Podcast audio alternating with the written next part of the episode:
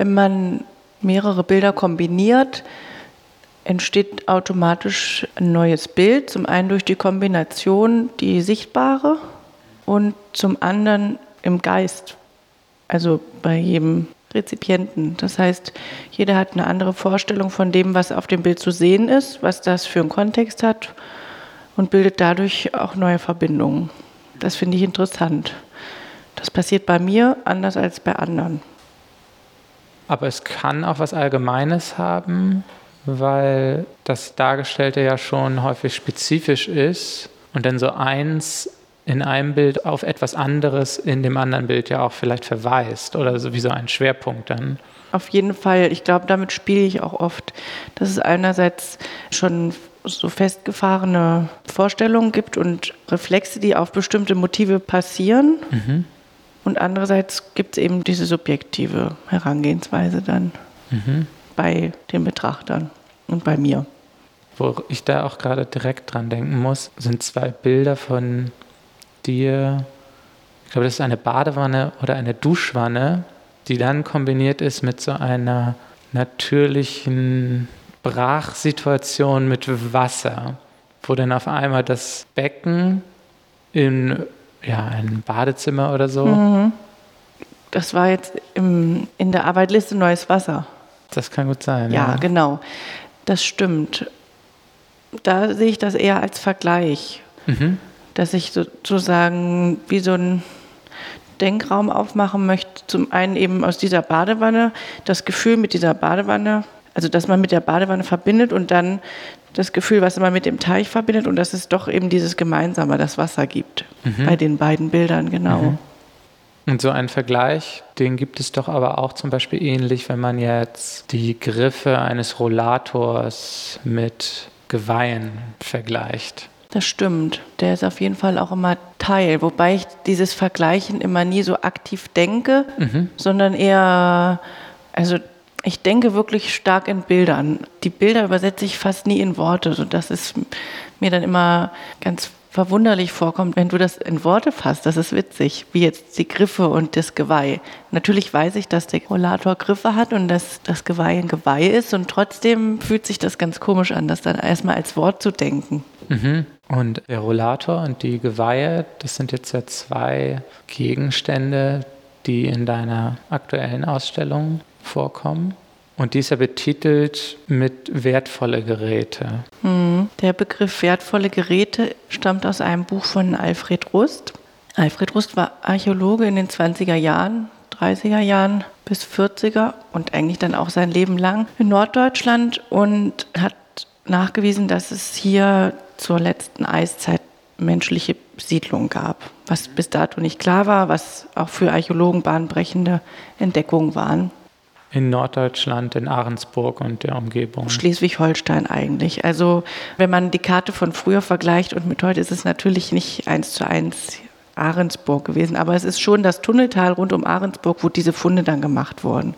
Und da hat er bearbeitete Feuersteine ausgegraben und bearbeitete Rentiergeweihe sowie ein paar Schmuckstücke oder vielleicht Schmuckstücke und hat dann versucht, diese zu sortieren und hat dann den Begriff wertvolle Geräte entwickelt, der, wie ich jetzt von einer Archäologin weiß, eigentlich kein archäologischer Begriff ist in dem Sinne. Also man benutzt diesen Begriff nicht in der Archäologie, weil er zu schwierig zu fassen ist, weil das Wort wert oder wertvoll eben nicht in der Wissenschaft benutzt wird. Also es war eine idiosynkratische Systematik, die er sich damals überlegt hat, wo dieser Begriff auch auftaucht für eine Kategorie an Gegenständen. Wobei das ja auch eigentlich auch in der Zeit damals nicht unüblich war, in der Wissenschaft und auch in der Literatur so sehr blumig zu reden und auch sehr emotional zu reden, sodass ich manchmal, wenn ich so vergleichbare Texte lese, denke, es ist auch irgendwie Zeitgeist, mhm. so zu formulieren. Aber genau, wertvolle Geräte sind in diesem Fall ein Begriff von Alfred Rust für seine Funde, die er auch bewertet hat. Eigentlich hat er sich auch hauptsächlich auf die spezialisiert. Also er hat so eine Art Fund und hat den für sich irgendwie interpretiert und hat dann eben dieses Buch, also er hat natürlich viele Bücher geschrieben, aber bei diesen Funden hat er sich sehr auf diese wertvollen Geräte konzentriert, weil er damit auch verschiedene Sachen interpretiert und hergeleitet hat, die man auch auch heute nicht interpretieren und herleiten kann. Also er hat zum Beispiel gesagt, dass man davon ausgehen kann, dass die Menschen früher sich eine, eine unsichtbare Welt vorgestellt haben oder eine Gegenwelt oder eine Religion.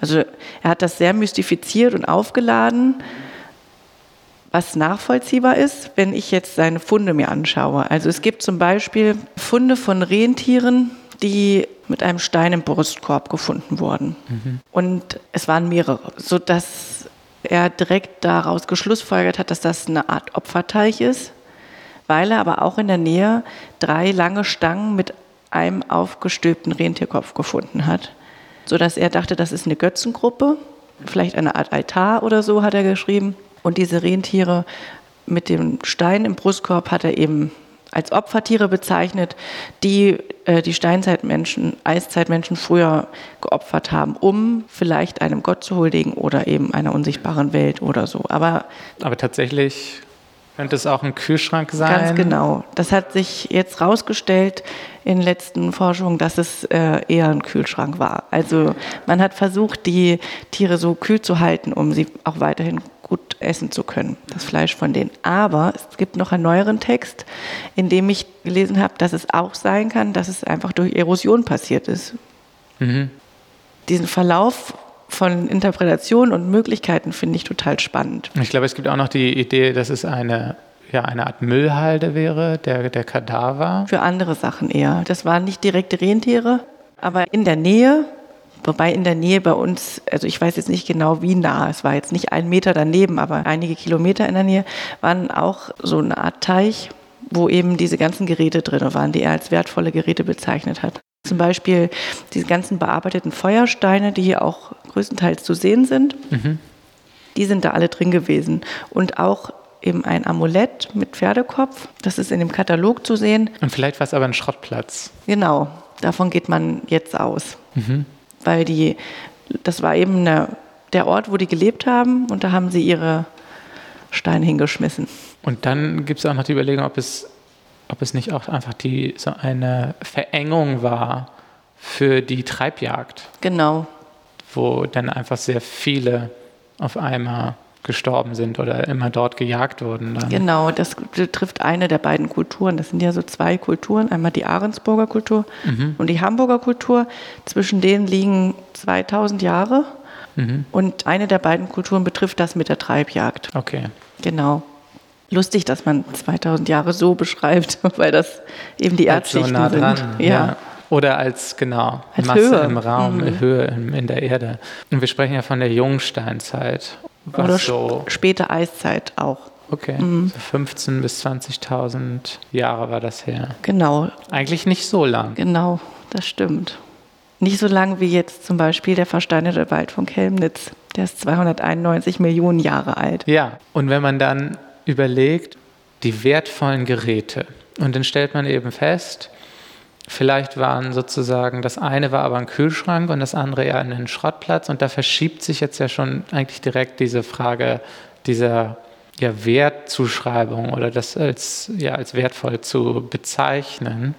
Wie kam es denn für dich, dass dich das gereizt hat, dieser Begriff und diese Frage nach dem Wert? Also im Grunde interessiert mich das schon auch bei anderen Arbeiten oder schon länger in meiner Arbeit, dass sich Begriffe und Zuschreibungen für Objekte und Menschen und Zustände so sehr verschieben, sodass ich bei der Recherche über Rust und diese Streitbarkeit bezüglich seiner Ausgrabungen einfach fand, dass er ein gutes Beispiel dafür ist, wie einerseits er als Ehrenbürger der Stadt Ahrensburg bis heute ein Held ist, eigentlich ein regionaler Held mhm. für die Stadt und es auch wirklich Leute gibt, die nichts auf ihn kommen lassen wollen und andererseits eben es Gegenperspektiven gibt, die sagen, es ist falsch. Und es gab aber auch wiederum eine Zeit bis zu den 80ern, wo er und seine Ergebnisse als bahnbrechend galten und auch seine Interpretationen gerne gelesen wurden, weil die natürlich auch irgendwie rührend sind. Also er hat auch Spaß daran gehabt. Allerdings ist er so vertieft gewesen in seiner Arbeit, dass er wirklich immer mehr dazu gedichtet hat und immer mehr Geschichten eher erzählt hat, als dass er weiter geforscht hat. Prost selbst war ja kein Wissenschaftler, sondern Autodidakt. Er hat sich das alles selbst beigebracht und für diese Verhältnisse ist es auch wirklich unglaublich, was er geschafft hat. Aber Wissenschaftler haben ihm natürlich immer gesagt, dass er nicht sauber gearbeitet hat. Und so gab es immer wieder Streitereien. Aber er hat sozusagen eine sehr, ja, eine außergewöhnliche Entdeckung gemacht. Mhm. Und was aber eben auch interessant ist, wie sich das ja auch dann eigentlich ins Künstlerische verschiebt. Das Hinzudichten und Interpretieren, mhm. das macht es dann ja schon irgendwo dann auch wieder ähnlich zu bestimmten Ansätzen, die man jetzt bei dir auch sehen kann, Dinge zu kombinieren und durch die Kombination auch zu interpretieren. Mhm. Also umso mehr ich mich mit ihm beschäftigt habe, umso, umso anstrengender fand ich ihn eigentlich. Mhm. Die Texte, die man von ihm liest, sind, also wie kann ein Text egozentrisch sein? Er schreibt natürlich nicht ich, doch, genau. Er schreibt ganz oft, ich habe das und das so und so gemacht, ich habe die und die Funde gemacht, ich würde sagen, ich interpretiere das so, was einem dann, wenn man viel davon liest, total unangenehm vorkommt. Und es geht gar nicht mehr um seine Arbeit, mhm. sondern um so ein, ja, um ihn eigentlich. Also er, mhm. Auf mich wirkte es, umso mehr ich von ihm gelesen und gesehen habe, eher unangenehm egozentrisch. Oder narzisstisch dann. Narzisstisch auch. dann, ja, genau. Okay. Du hast es jetzt ja eben auch hergeleitet, dass da so eine mh, mm, mit dem Wert auch in Bezug auf seine Figur, mhm. also wie man ihn einschätzt, wie man ihn wertschätzt, mhm. entweder als irgendwie lokal Patriot Helden mhm. Oder eben auch als so Halbnazi, der unsauber gearbeitet hat, wird genau. er auch angesehen. Mhm. Und, und gleichzeitig findet aber eben auch das ja auf der Ebene jetzt dieser wertvollen Gegenstände statt, die er ausgegraben hat, die wir jetzt betrachten, 15.000 Jahre später. Mhm. Und du hast das jetzt ja auf deinen Tableaus, würde ich die jetzt mal nennen, dann ja auch kombiniert sehr viel mit Fotografien von Alltagsgegenständen von heute, wo sich dann ja diese Frage auch wieder stellt. Genau. Diese Alltagsgegenstände habe ich versucht, nach dem äh, Begriff wertvolle Geräte aus der Gegenwart eigentlich äh, auszusuchen. Also mhm. während ich daran gearbeitet habe, also habe ich Objekte fotografiert, von denen ich denke, das sind wertvolle Geräte. Sowohl für mich, also manche sind es für mich, manche sind es für unmittelbare Verwandte, Bekannte und manche auch für Fremde oder für Gesellschaft. Und die habe ich dann gesammelt und ähm, dann freigestellt. Und auf diesen Tableaus den Begriff finde ich eigentlich ganz gut, die auf PVC-Planen gedruckt. Mhm. Und die Freistellung, die ist ja teilweise so sehr fragmentarisch. Fahrlässig. Fahrlässig vielleicht? Ist das auch mit so absichtlich mit so einem automatischen Auswahlwerkzeug? Ja. Ich habe mit ähm, einem Programm gearbeitet, das eben diese Möglichkeit hat, dass man ein Stück markiert und dann ausschneidet. Und ich habe schon teilweise mit eingegriffen, wenn es mir zu, zu weit im Bild noch war oder zu viel von dem Objekt weggeschnitten war. Aber ich habe schon auch einige Sachen dran gelassen, um so einen Kontext, also um die Bilder nicht ganz Kontext zu befreien und nicht ganz schweben zu lassen irgendwie. Und es gibt denn dann ja auch wieder so was äh, so herausgebrochenes ja, was sie irgendwie archäologischer macht, finde ich. Hm. Die ganzen äh, Gegenwartsgegenstände. Die unsauberen Auswahlkanten. Ja, also tatsächlich stimmt, ja, es fühlt sich auch anders an, als ganz genau zu arbeiten. Das habe ich auch probiert und fand aber, darum ging es nicht so richtig. Also es ist schon so ein, mhm. also erstens ist es ein schnelles Arbeiten oft also es geht nicht darum, dass ich die ganz genau stundenlang ausschneide und freistelle, sondern es geht um, wie so mit so einer Schippe tatsächlich, ja, stimmt, dass ich diese raustrennen kann von ihrem Umfeld. Anders ist es nur bei den Händen. Wir sehen da auf einem Tableau gibt es auch so Hände, die Steine, Knochen, also so wertvolle Steinzeitgegenstände halten. Die sind ganz sauber ausgeschnitten. Hm, aber tatsächlich äh, lag das auch am Bildmaterial, mhm. dass das Programm das dann schneller erkennen konnte. Habe mich dann zwischendurch immer gefragt, was ist eigentlich ein Gerät? Mhm. Und da gibt es so ganz schwammige Definitionen bloß und irgendwie mochte ich das, weil ich, wenn ich früher über den Begriff Gerät nachdachte, immer dachte, das ist was, man benutzt das schon für meistens elektronische Sachen, aber irgendwie ist es doch so ein brachialer Begriff. Das kann alles Mögliche ein Gerät sein eigentlich. Mhm. Ja. Und vor 15.000 Jahren, was hatten die noch so für Geräte? Also sie hatten Geweihe. Ja, die Geweihe haben sie mit, äh, mit so kleinen spitzen Steinen ausgeschabt, um zum einen an das Knochenmark zu kommen und zum anderen, um aus diesen Geweihen auch noch spitzere Werkzeuge zu machen. Also Nadeln zum Beispiel oder so konnte man daraus machen. Und Harpunen vielleicht dann auch. Genau, Pfeilspitzen, wobei das auch oft Steine waren. Mhm. Genau, sehr erstaunlich vielfältig. Und eben auch Schmuck. Also man erkennt das zum Beispiel an diesem Knochenstück, dass das dekoriert ist. Das finde ich schon Das ist ein Spannend. Knochenstück, wo so ein Punktmuster ja, reinge, stochen ist. reingestochen ist. Ein Ja. filigranes Punktmuster, was dann so Linien und Strukturen bildet. Und das ist ja auch, finde ich, etwas, was es häufiger in deinen Arbeiten gibt. So ein Spannungsverhältnis zwischen etwas Ursprünglichem und etwas Gegenwärtigem. Das ist jetzt nicht zum ersten Mal, dass das auftaucht. Es, es gibt auch ein Künstlerinnenbuch von dir, Mystery History oder History Mystery, wo es auch ganz viel das gibt. Es kommen sehr viele so Steinstrukturen vor und oft eben auch in dieser Gegenüberstellung dann mit einem zeitgenössischen Gegenstand oder modernem Gegenstand. Oder industriell bearbeiteten. Genau, Mhm. ich glaube, das ist auch oft der Punkt. Und ich fand fast, dass sozusagen dieses Spannungsverhältnis zwischen gegenwärtig und ursprünglich fast präsenter ist, als jetzt so eins zwischen Natur und Kultur. Ja, das stimmt. Genau, in dem Buch gibt es auch eine Seite, die zeigt äh, zwei Bilder. Auf, auf dem einen Bild ist so ein Rest von einem Lagerfeuer zu sehen. Mhm. Daneben ist ein, so ein kleiner äh, Stahlgrill, auf dem könnte man Würstchen grillen. Und da drauf wiederum ist ein Einweggrill zu sehen. Alles auf einem Bild, an einem Ort. Das fand ich ziemlich lustig. Und äh, daneben steht ein Bild von einem Fake-Ofen, würde ich jetzt sagen. Mhm. Der soll Ofenatmosphäre vermitteln im Wohnzimmer und hat aber weder echtes Feuer noch echte Glut und ist so ganz glatt eingebaut in, ähm, in die Wohnung dann. Und ich finde daran nicht nur einfach spannend, dass es so unterschiedliche Materialitäten sind, sondern also diese Auflösung von Zeit und Möglichkeit und dann in der heutigen Zeit dieses Bedürfnis nach einer Ästhetik von früher.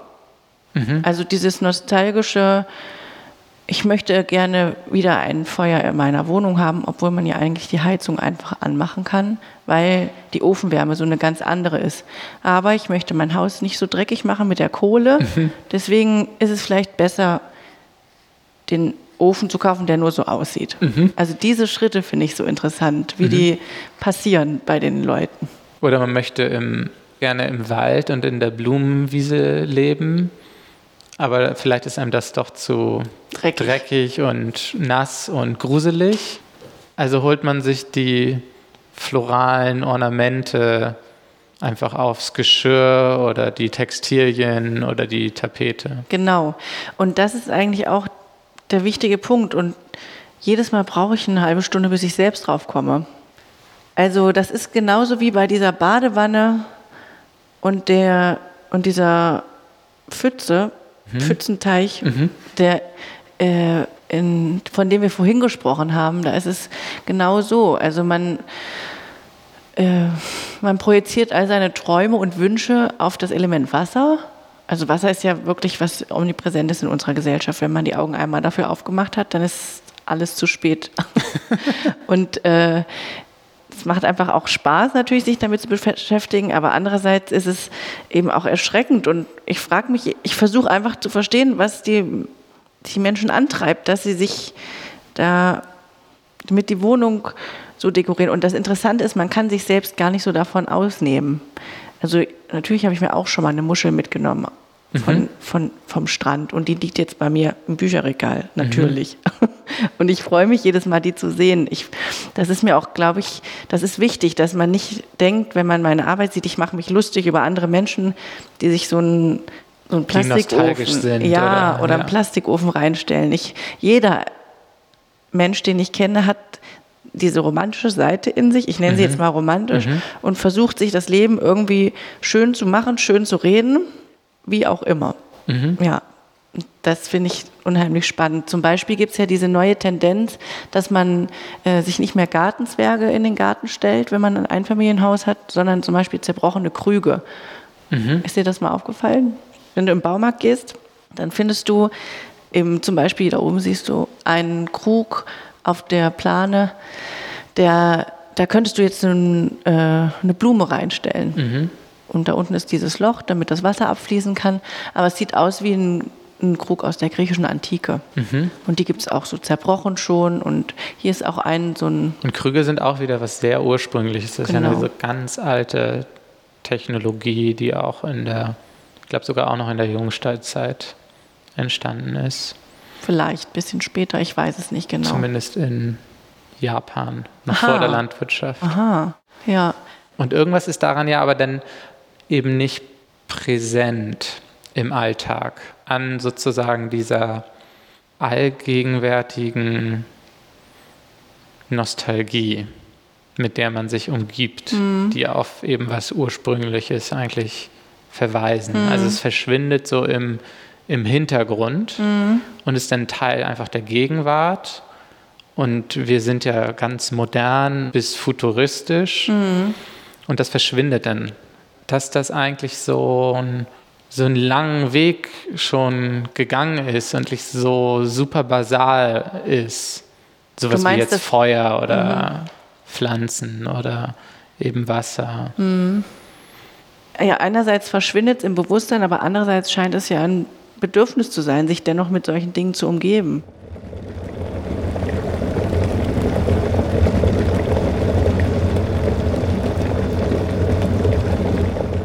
Und wie, wie wichtig sind dir denn überhaupt so Details bei deiner Arbeit?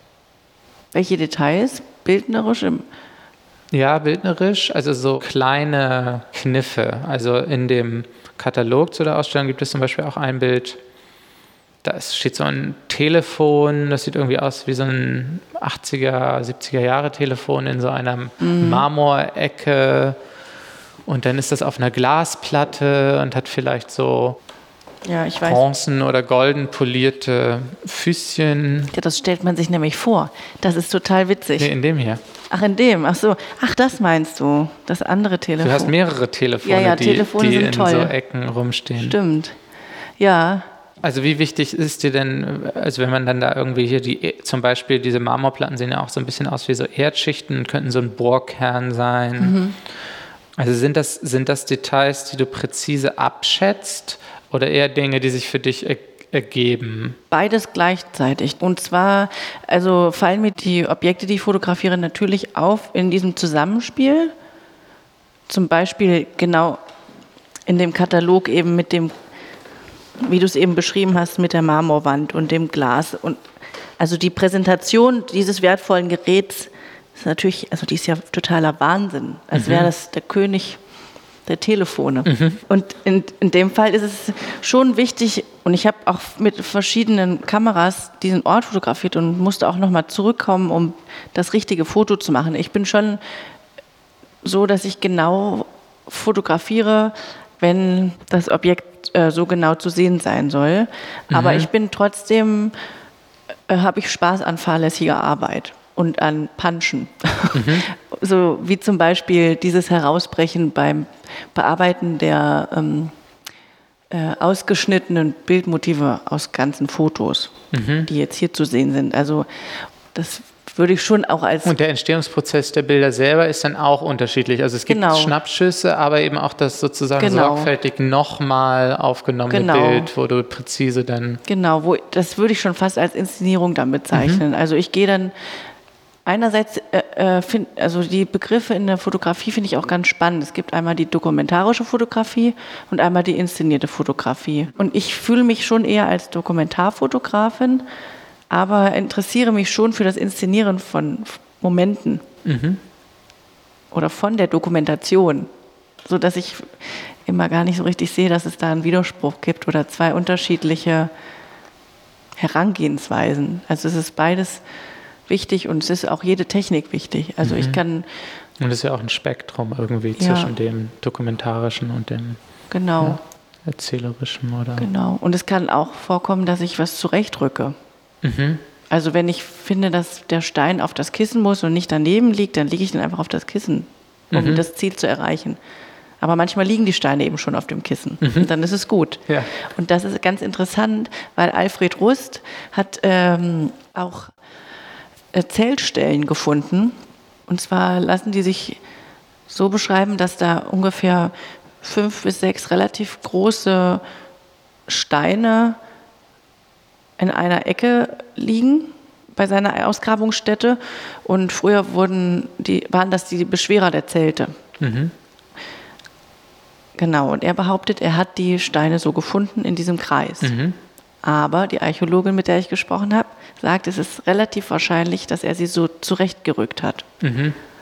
Was ich total charmant finde, wenn man in seiner Arbeit Was ja auch wiederum für seinen künstlerischen Eingriff spricht. auch vorstellbar ist, allein schon bei diesen, weil bei den, bei den Renntieren Mhm. gab es ja auch diese Steine, die in, in der Mitte des Brustkorbes Stimmt, lagen. genau. Oh Gott, stell dir das mal vor, wenn er das auch noch gemacht Ich glaube aber, das hätte man rausgefunden. Und das hat dann ja auch so ein, schon auch eigentlich ja so einen gewissen Humor. Total. Aber ich glaube, er hat es nicht humoristisch gesehen. Alfred Rust selbst. Und, und wie siehst du das, wenn, wenn du sowas machst? Ich muss schon oft lachen. ich muss bei meinen Recherchen oft lachen. Beim Lesen der Texte muss ich schon auch schmunzeln. Und dann versuche ich auch selbst bei der Arbeit, okay, mein Ziel ist es natürlich nicht, mich zum Lachen zu bringen, aber ich muss schon, ich freue mich natürlich, wenn was Lustiges passiert. Weil es sonst alles so traurig, dass ich einfach, also es geht nicht, ich kann ja sonst nicht anders arbeiten. Also es ist einfach oft zu absurd. Und das ist ja vielleicht dann auch die, der Punkt, wo dann nämlich so eine Frage nach Ironie reinkommen könnte Genau. und was das bedeutet. Also wenn man sich fragt, ob, ob du das eigentlich ironisch meinst. Genau, das ist total spannend. Auch wenn ich lachen muss, ist es nicht lustig. Wenn also bestimmte Bildkompositionen auf so einer Plane zum Beispiel oder im Buch, ganz oft empfinden Leute das als lustig oder sagen, dass ich so trashige Sachen zeige. Aber ich ähm, würde überhaupt nicht sagen, dass ich das ironisch meine. Wenn man ironisch jetzt so versteht, dass man was Lustiges sagt, was man nicht so meint, oder sich sogar noch über jemanden lustig macht. Also ich lache niemanden aus, sondern ich lache oder ich finde Sachen einfach amüsant, weil sie so absurd sind. Also wenn man sich nun vorstellt, dass Sachen unendlich alt sind und man sie jetzt nachproduziert in ich weiß nicht, wo die Sachen produziert werden. Beispielsweise werden sie in China produziert und dann hierher gebracht ins Bauhaus und dort kommt jetzt jemand und kauft sich so eine zerstörte Ruine und stellt sie sich in den Garten, um für eine nette Atmosphäre zu sorgen. Das ist doch irgendwie auch total tragisch. Und das ist es irgendwie. Es ist so eine Mischung aus Tragik und auch Wahnsinn. Und über Wahnsinn muss man halt manchmal lachen. Und dann weniger ja, Ironie als sarkastischer Spott, sondern eher so als Ironie des Schicksals. Das stimmt. Ja, vielleicht so. Und auch als also Hilflosigkeit. Ich weiß, es gibt, also wenn ich jetzt äh, tief einsteige in diese ganze Thematik von Vergangenheit und Menschsein und was treibt den Menschen an, warum macht er es sich schön, Was passiert in meiner Nachbarschaft? Was passiert auf der anderen Seite der Welt? Was ist früher passiert? Was passiert später? Alles in dieser Form von Wiederholung, die diesen Fortschritt beinhaltet. Mhm. Das ist einfach wirklich absurd. Ich verstehe das einfach nicht. Mhm. Warum ist das so? Warum wird man, also warum wird man überhaupt zur Welt gebracht, kann man sich fragen. Und was soll ich hier dann? Und dann. Ja, das ist eigentlich sehr existenzialistisch dann. Ja. Als so eine Sichtweise oder, oder Haltung. Und dann gibt es immer Versuche, sich das biologisch zu erklären. Mhm. Das hilft manchmal. Und dann gibt es auch Phasen, da kann ich mir das äh, sogar irgendwie mystisch erklären oder versuche mir irgendein, irgendeine Form von Gegenwelt vorzustellen oder so. Das mache ich seit ich Kind bin. Also als Kind habe ich mir das immer schon vorgestellt. Mhm. Was ist eigentlich hinter dem Universum? Und dachte ich, was ist eigentlich, wenn da nur Streifen sind oder so? Mhm. Also ich habe immer wieder versucht, mir so Bilder vorzustellen für eine Zukunft oder eine Vergangenheit oder eine andere Gegenwart. Und dabei habe ich dann schöne Träume gehabt, aber auch eben so dystopische Fantasien gehabt. Und das versuche ich eigentlich bis heute dann irgendwie einerseits treibt es an und andererseits versuche ich es auch mal zu vermeiden. Mhm. Ja. Es gibt so grundlegende Grenzen daran, an die man ja immer stößt, wo man dann nicht weiterkommt, weil irgendwie nicht, genau, man weiß nicht, warum existiert überhaupt irgendwas. Man weiß nicht, warum das, warum das, was existiert, dann irgendwann anfing zu leben. Mhm. Und man weiß auch nicht, warum das, was denn lebte, irgendwann anfing, bewusst zu werden. Mhm und anfing zu sprechen und zu schreiben. Genau. Das ist irgendwie so passiert und man kann so die Wege dazwischen teilweise beschreiben, aber es gibt da trotzdem keine, keinen sinnstiftenden Grund dahinter oder so. Genau. Und deswegen äh, gibt es ja nur sehr wenig Möglichkeiten. Entweder man vermeidet es, sich damit ständig zu befassen mhm. und macht einfach irgendwas, von dem man denkt, dass es richtig ist. Mhm. Zum Beispiel arbeiten und Kinder machen. und nichts anderes mache ich auch. Nur, dass ich das Gefühl habe, zufriedener zu sein, wenn ich mich die ganze Zeit damit befasse. Mhm. Ich, ich habe das Gefühl, wenn ich mich nicht mit diesem, wie soll ich das denn überhaupt nennen? Was ist das denn? Das ist ja ein also mit diesem Wahnsinn befasse, dass es was gibt, wo, von dem man keinen Sinn weiß,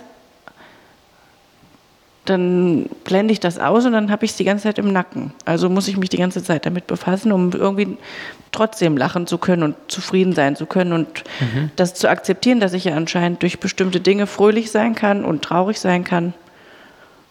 Und das hält mich ja dann am Leben sozusagen.